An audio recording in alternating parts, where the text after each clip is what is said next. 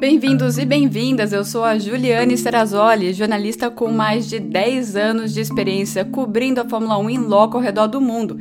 E essa é a versão em áudio do vídeo que eu sempre publico no meu Instagram, uma F1 Life, e no canal No Paddock da Fórmula 1 com a Ju no YouTube, tirando as dúvidas de vocês depois de cada GP da temporada.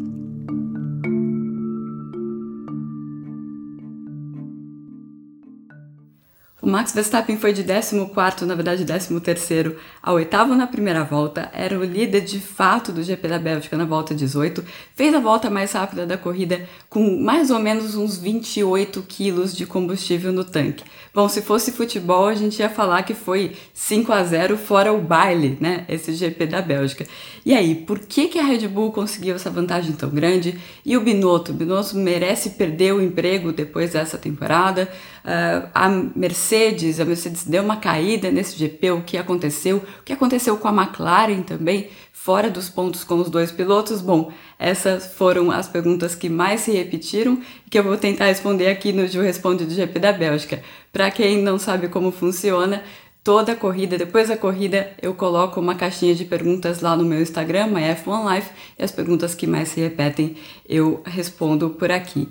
A pergunta que mais repetiu, né? Por que, que a Red Bull teve um desempenho tão dominante, né? É, nas férias não se evolui o carro, então o passeio da Red Bull se deve aqui. Bom, primeiro eu, eu expliquei no vídeo anterior, no vídeo do GP da Hungria, que as fábricas ficam paradas, mas é pra gente, era pra gente esperar novidades no carro para esse GP da Bélgica. Isso porque esse plano de desenvolvimento ele é feito lá no começo do ano e essas peças já estavam uh, sendo feitas e sendo uh, finalizadas antes desse período de folga da Fórmula 1. Né? As equipes já fazem a programação delas sabendo que elas não vão poder trabalhar nessas duas semanas de agosto. Então não é uma surpresa que a Red Bull tenha novas peças, a Mercedes também tinha, várias equipes tinham novidades uh, para esse GP da Bélgica. O que a Red Bull mais uma vez mexeu no assoalho e é por isso que os rivais estão acima. Como que eles estão conseguindo mexer numa peça que é tão cara fazer é, tantas vezes no campeonato. Toda hora eles estão aparecendo com os floor edges, né, que são os cantinhos do assoalho num, num, num formato um pouco diferente e sempre se adaptando à pista. A Mercedes, a Ferrari estão falando: olha, a gente não tem dinheiro dentro do teto orçamentário para fazer o que eles estão fazendo. Vamos ficar de olho no que eles estão fazendo em relação aos custos deles. E a Red Bull se defende falando que eles estão respeitando o teto. Essa briga ainda vai dar o que falar até o final do ano. Mas tem algumas coisas que a gente percebeu da Red Bull nessa corrida. A Red Bull parecia não precisar ter abaixado, ter levantado, perdão, tanto o carro quanto os outros. Por que, que eles tiveram que levantar? Por causa do Rouge, né? Aquele momento que o carro bate no solo uh, na, na Rouge, na parte de baixo, né? Que é a Radion, a parte de cima. É, é, por causa daquela parte, muitos carros têm que ser levantados para não quebrarem naquele momento ali. A Red Bull parece que não precisou ser tão levantada. Então tem alguma coisa, de novo, no assoalho da Red Bull que está trabalhando de uma maneira mais eficiente e é nessa peça que os rivais estão focados. Tem outra coisa, né? O Max Verstappen foi com um carro que ele estava uh, acertado de uma maneira que acho que só ele conseguiria guiar. Um carro que uh, ele nas curvas que era para sair de dianteira, ele ficava bastante neutro, e nas curvas que era para sair de traseira também, principalmente naquela última curva, aquela última chicane lá na antiga bus stop, né? Geralmente o carro roda um pouco para sair um pouco de traseira eh, naquela curva e o dele saía menos do que os outros. É uma coisa que o Max conseguiu fazer especificamente para Spa, então era uma Red Bull atualizada, um motor novinho, um carro que estava menos levantado que o outro e o Max Verstappen conseguindo guiar um carro no, com um acerto que até mesmo o, o companheiro dele, o Sérgio Pérez, não conseguia guiar, o dele estava um pouco mais dianteiro. E aí, tendo um carro tão neutro por todo esse circuito, que é um circuito sempre muito difícil de você acertar o carro, porque algumas curvas pedem uma coisa e outras pedem outra, quando fez muito calor na corrida no domingo, né, uma diferença de temperatura bastante grande, aí o carro que estava nos trilhos ganha ainda mais vantagem, né, porque os outros estavam sofrendo muito. muitos carros sofrendo com o vento, estava ventando bastante, bastante também, e parece que só o carro da, da Red Bull que não estava sofrendo tanto. Então são sempre uma série de fatores e tem também a adaptação a esse tipo de pista, quando você tira uh, bastante downforce, a, a, Red Bull em relação à Ferrari, em relação à Mercedes, eles têm uh, o carro deles acaba funcionando melhor do que o, o carro da, desses rivais diretos por uma questão de filosofia do carro mesmo. Se você quando você tem que colocar bastante downforce, uh, como em Mônaco, por exemplo, é, aí a Ferrari tende a funcionar melhor.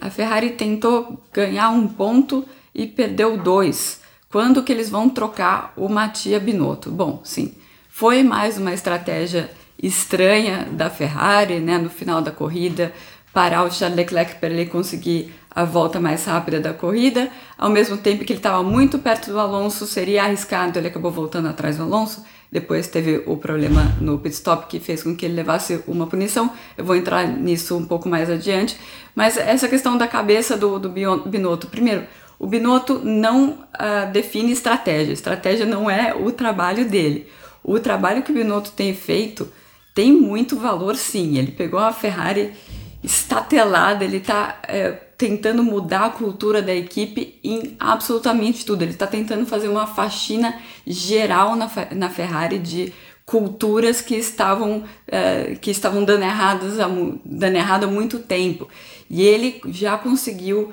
um uma evolução muito grande na parte de engenharia, na parte de motor, na parte de carro, e agora ele está mexendo no time de corrida. O trabalho que ele se propôs a fazer é gigante e demora um tempo para fazer. O jeito que ele está fazendo isso é tentar. Uh, acontece algum erro, vamos ver o que aconteceu internamente Vamos tentar mudar o nosso processo, a maneira como a gente pensa as coisas, e ele faz isso ao invés de ficar mudando peças. Ele acredita que é assim que ele vai conseguir fazer com que a Ferrari se torne uma equipe, volte a ser uma equipe vencedora. Se isso está certo ou não, é sempre difícil, né? Até que ponto você insiste com as mesmas peças até fazer a, a engrenagem funcionar e, ou você ficar trocando até resolver, isso vai da liderança, o estilo de liderança de cada um.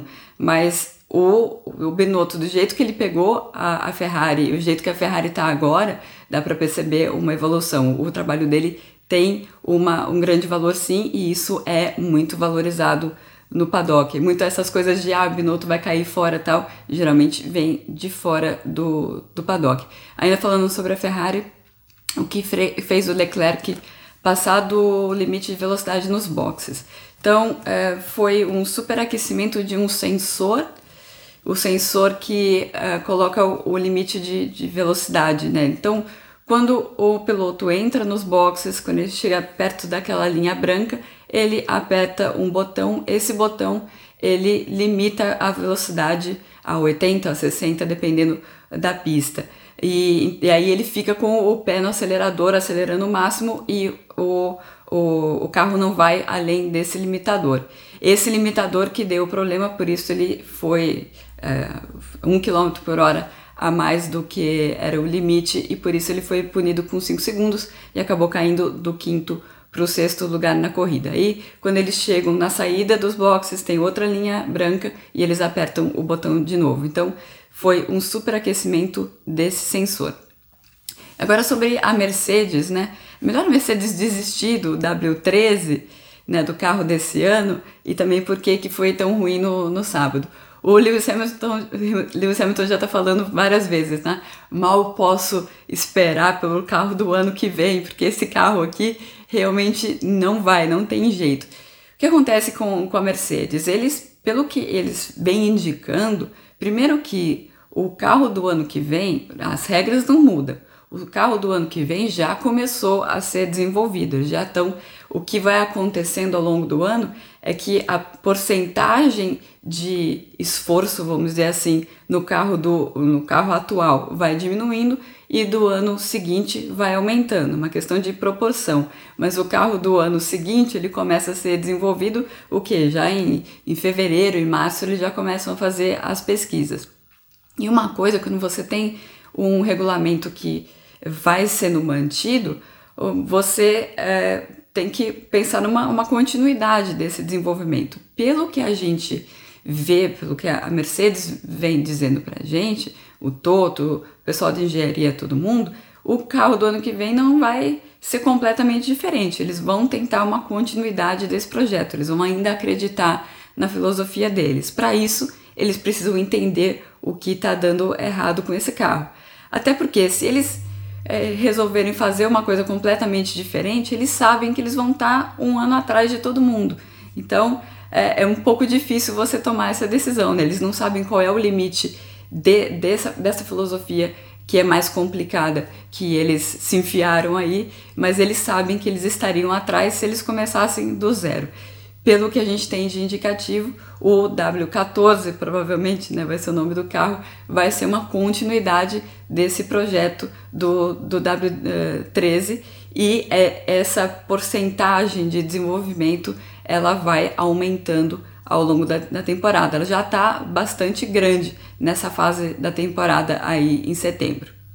Antes de continuar, eu queria convidar todo mundo que está assistindo a fazer parte do No Paddock da Fórmula 1 com a Ju, que é uma comunidade que eu montei para a qual eu faço muito conteúdo exclusivo, lives exclusivas sempre do Grande Prêmio, né? Eu faço no sábado à tarde pelo horário do Brasil, comentando sobre a classificação, que esperar da corrida, notícias de bastidores. Tem também um podcast mensal, newsletters que são semanais, que eu indico leituras de, de jornalistas confiáveis aí do meio. E também a gente tem um grupo de Telegram que é muito legal, pessoal fazendo amizade.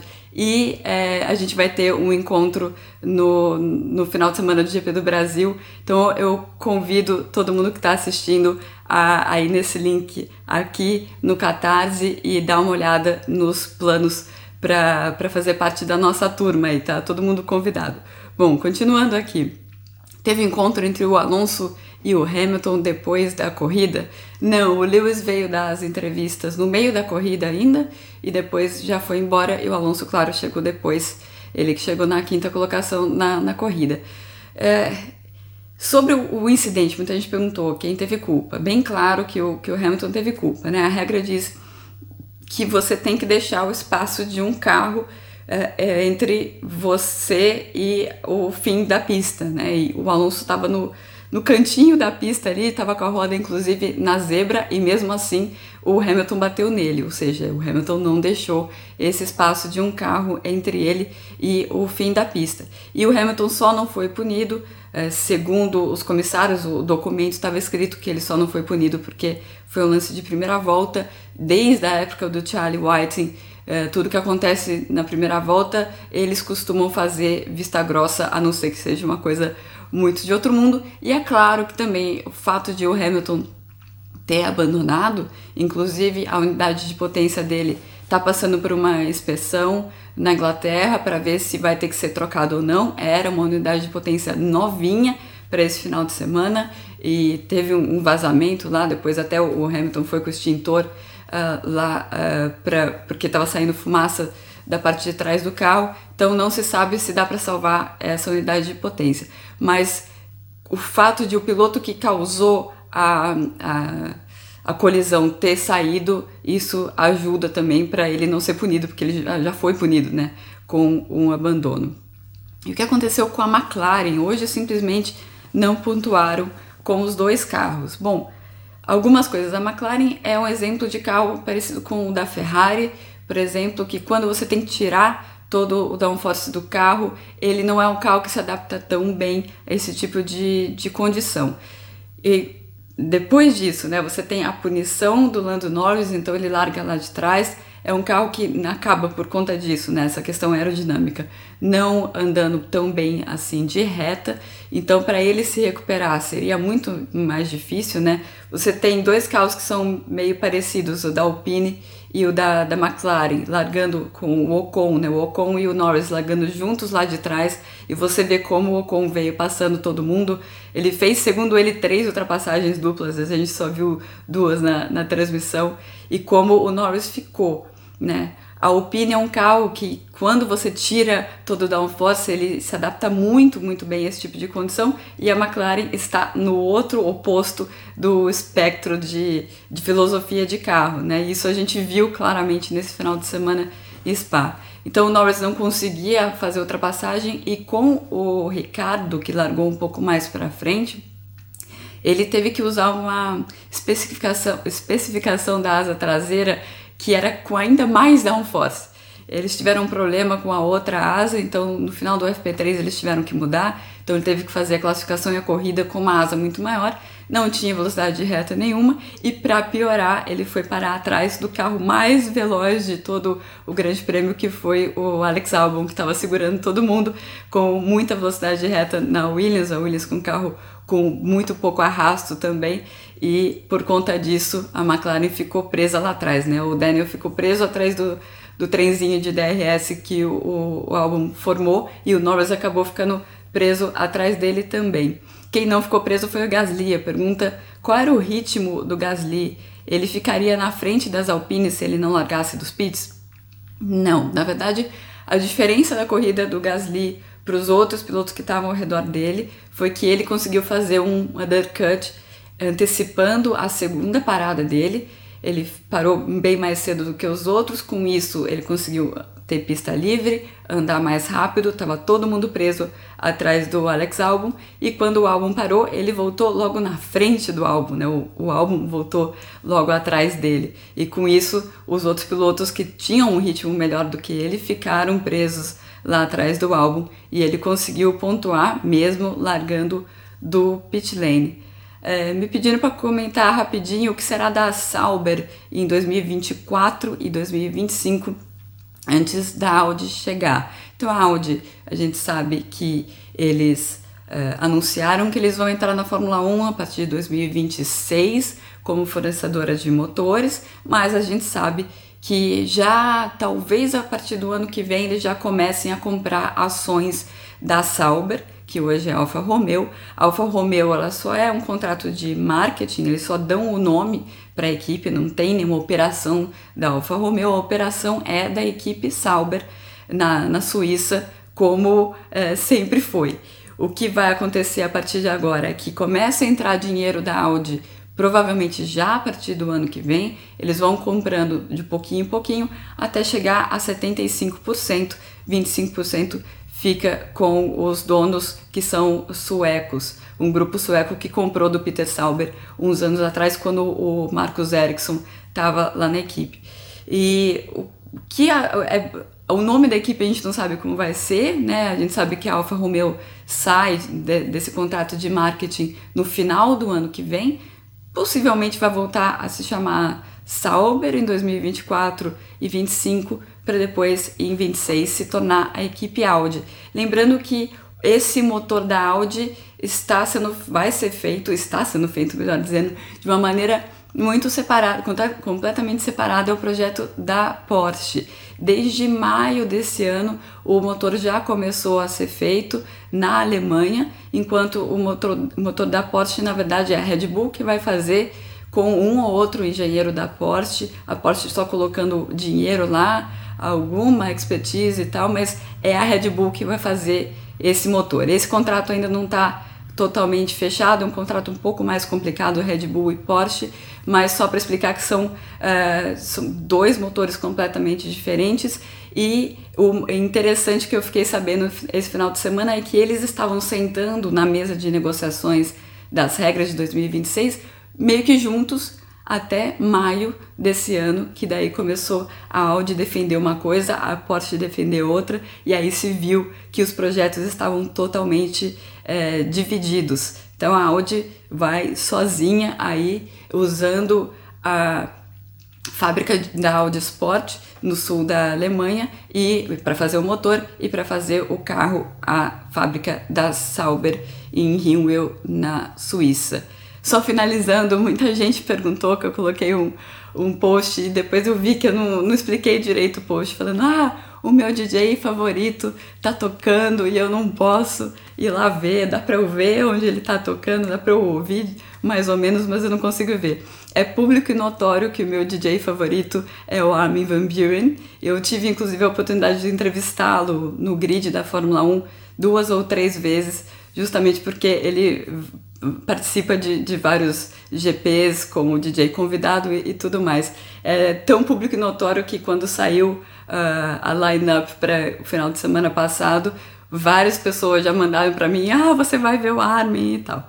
Tem até uma história engraçada sobre o Armin Van Buren. Eu acho que foi em 2018 isso, quando o Hamilton. É, eu acho que o Hamilton estava conquistando o pentacampeonato no GP do México. E ele chegou em quinto, se não me engano. Então a entrevista dele, como ele era o campeão do mundo, ele tinha que esperar os três primeiros darem a entrevista para a mídia impressa, aí ele daria a entrevista para a mídia impressa e só depois ele viria falar com a gente no cercadinho. Na época eu estava trabalhando na Band News FM no, no rádio. E ao mesmo tempo, a Armin Van Buren estava tocando no, uh, no pódio ali do, do GP do México, né? E eu falei, ah, não, eu vou. Eu arrisquei não entrevistar o, o campeão do mundo. Eu achei que ia dar tempo, deu tempo. Aí eu fui lá, vi umas quatro, cinco músicas, falei, não, agora eu vou deixar de arriscar. Quando eu voltei, o Hamilton já estava no cercadinho e ele já tinha feito a maior parte da, das TVs, das rádios. Então eu acabei fazendo uma exclusiva com o Hamilton, fiz várias perguntas para ele, só eu sozinha. Tenho foto, inclusive, para comprovar que isso aconteceu. Tudo porque eu fui ver o Armin Van Buren e ainda consegui fazer uh, a entrevista com o campeão do mundo. Naquele momento, acho que penta campeão do mundo. Bom, a, a, falando em Armin Van Buren, aqui a Holanda, eu já estou na Holanda, fiz assim, mas vocês não, só para vocês, quem assistiu o vídeo do GP da Holanda, uh, do GP da Bélgica, quando eu já estava na Holanda no ano passado, sabe que é o mesmo cenário, a gente está ficando no, no, mesmo hotel. Uh, já estamos em, em Zandvoort, onde é, talvez a gente tenha uma coisa um pouco diferente nesse final de semana. A pista é completamente diferente em termos de características em relação ao GP da Bélgica. Vamos ver o que acontece, vamos ver se o Verstappen e a Red Bull eh, são tão dominantes como eles foram no último final de semana. Até mais! Gostou dessa edição do Ju Responde? Bom, para acompanhar todo o meu material, participar de lives exclusivas e ainda ganhar prêmios, faça parte do projeto do Catarse, o No Paddock da Fórmula 1 com a Ju, que inclusive tem o seu podcast exclusivo com convidados especiais. Para saber mais, acesse o www.catarse.me barra no paddock.